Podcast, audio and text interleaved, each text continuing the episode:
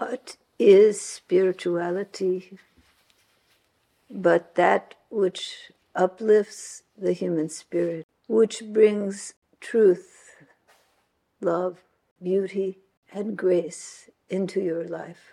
When you think, what is it that uplifts your spirit in your life?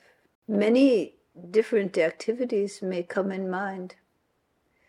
Those joyous moments with loved ones, beautiful walks in nature, your moments of meditation that are deep. All of these have something in common, whether they are experiences with people, with animals, with plants, with natural beauty or in deep meditation, they have something in common. In each of these experiences, there is a deep communion, a connection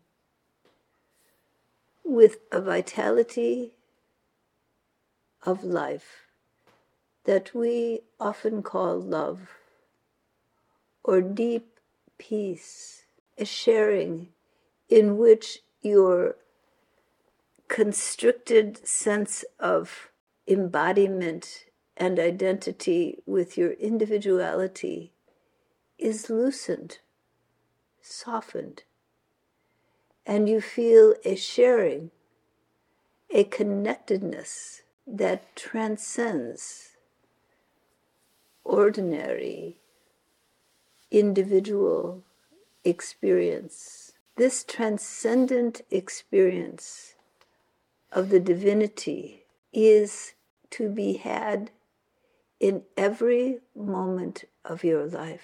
You may call it many things a deep love and sharing, a connection to nature, a deep peace or communion in your meditation. But regardless of what you call it, it is a doorway to your soul, a doorway to the infinite, a doorway to the beloved who resides in the core of your heart.